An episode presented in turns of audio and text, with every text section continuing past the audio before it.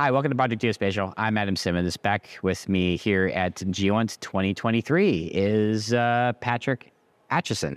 I Right. got it right the first time. Thank you. Uh, you work for Quadrint still. Actually, you you mean you helped build Quadrint, so I shouldn't underplay that enough. Uh, can you talk about one uh, what you've been up to lately, and uh, we'll get right into it. Sure. Well, thanks for having me, first of all. And uh, yeah, Quadrint is excited to be here back in St. Louis at GeoInt. We're um, continuing to grow and expand uh, at NGA and many of our other IC customers. We've been uh, really focused on building out our um, mission capabilities around around geospatial application development and uh, and supporting the IC. Amazing. So, in terms of uh, the progress that you've made in the last year or two since we last interviewed, can you give us a snapshot in time where you were then and how much you've scaled and built since? Sure. Well, I guess last time we uh, we chatted was probably two years ago in uh, 2021 when GeoInt was last here. Uh, since then, we've uh, won a uh, big contract over at uh, another IC agency doing a lot of corporate business systems integration work. We purchased a small company at a, at a, that, that had a, a presence uh, at another IC agency, and that that's been an exciting growth area for us, and uh, really built up our business at a at a different customer. Uh, at NGA, we've won uh, a couple contracts uh, doing more mission application work. So we we won a contract most recently a, a, a contract called Hydra, where we're working in Source, doing a lot of the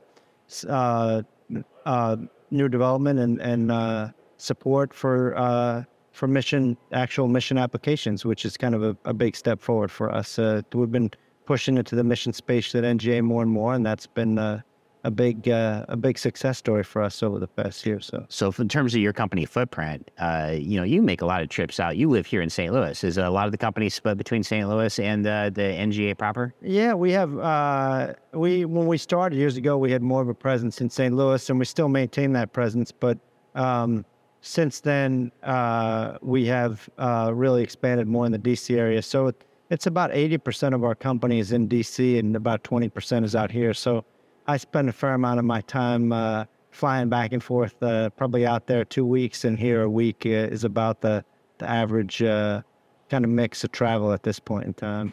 Yeah. So, in terms of helping out on mission, what have you seen in terms of the changes in skill sets or you know analysis uh, over the last year or two, uh, in terms of the you know the changing dynamic of NGA and the geospatial industry as a whole?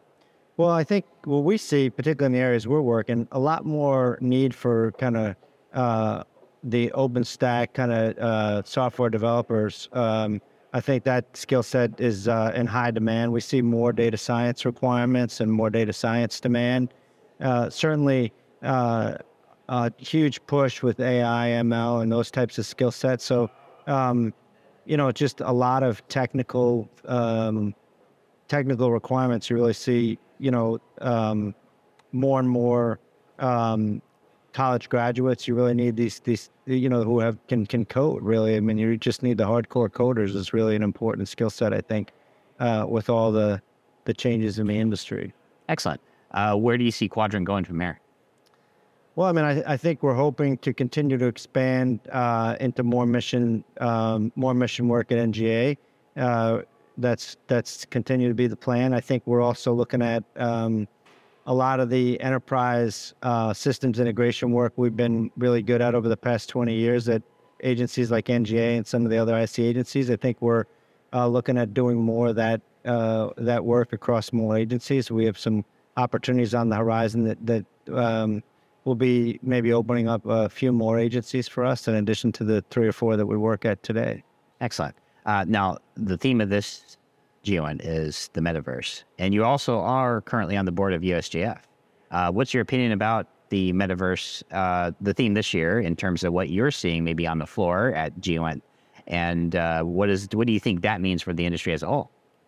I think it's a, a lot about the you know uh, automation and and uh, kind of taking the human out of the loop of a lot of the um, a lot of the analysis so that they can uh, have the analysts focus more on the higher level um, the higher level and important important work and we're not we're not doing the mundane tasks. I think that's a good theme for this year and I think in the keynotes this morning they showed just the uh, crazy advancements in in this uh, in the geospatial world and and how important it is and and fundamental to supporting our democracy. I mean, some of the examples they use from Ukraine and some of the other things just show how uh, how much a role this plays in in protecting our freedom.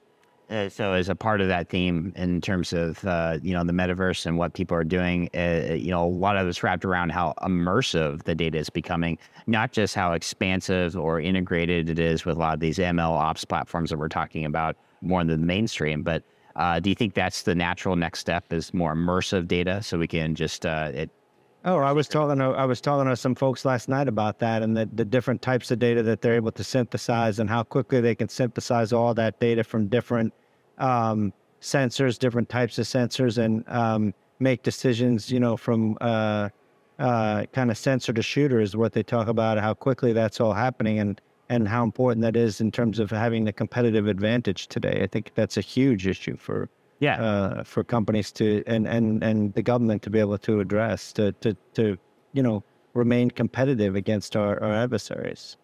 Well, as we wrap up, I want to ask you one last question. Uh, as you walk around GeoInt, uh, what do you are what do you hope to get out of this? What are your biggest like? Ooh, I'm going to look for this this year in terms of game changing industry technologies, or what do you hope to see? We're always looking for you know we're we're not a, a technology company per se, but we do we're more of a systems integrator. So our sweet spot is really being able to work with um, innovative technology companies and bringing that capability in and operationalizing it in, in, in the IC. That's been our sweet spot. And so we're always looking for companies with new and innovative ideas around um, AI, ML. Obviously, you hear a lot about that. I think um, we're always looking for companies that, you know, there's a lot of people that are talking about it, but who are the companies that are actually have real capabilities um, that can be applied at scale, right? Yeah. I think that the at scale is where I think we feel like we can help companies. You know that we understand how to build out um, how to build out these these platforms to be used by thousands of users and to be um, uh, successful at a at a um, at an enterprise at enterprise level. I think is where we that that's kind of what I look at is you know where are those technology companies and how can we help them uh, bring their technology to the IC. Awesome. Well, and for anybody looking to find out more about Quadrint, then go to quadrint.com. Correct. www.quadrantwithan.com. All right. Well, thank you for joining us, Patrick. All right. And, uh, we will talk to everybody next time. Thank you.